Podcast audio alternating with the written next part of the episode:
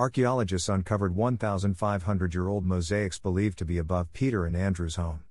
Newswire.com Archaeologists have uncovered for the first time mosaic floors from a lost, legendary basilica reportedly built over the house of Jesus' apostles Peter and Andrew in biblical Bethsaida.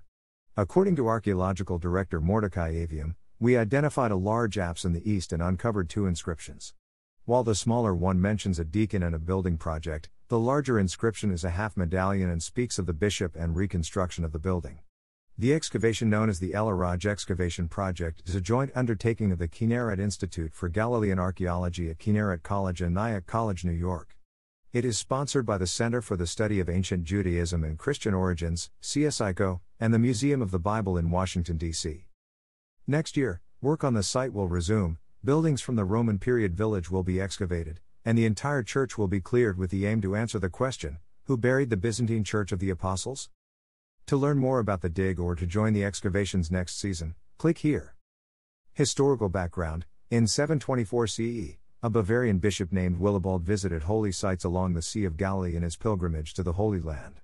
He reported, and thence they went to Bethsaida, the residence of Peter and Andrew, where there is now a church on the site of their house.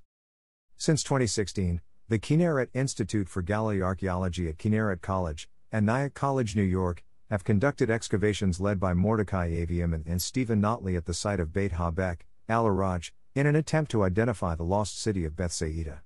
Not only have they discovered a large and previously unknown Jewish village dated to the Roman period, but also a large basilica that measures 27 by 16 m from the Byzantine period.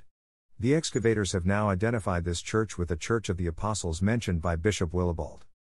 To the surprise of the excavators, although the outer walls were preserved to a height of 1 meter, not a single opening was identified. It is possible that directly on the same walls of the church, a sugar factory was erected in the Middle Ages.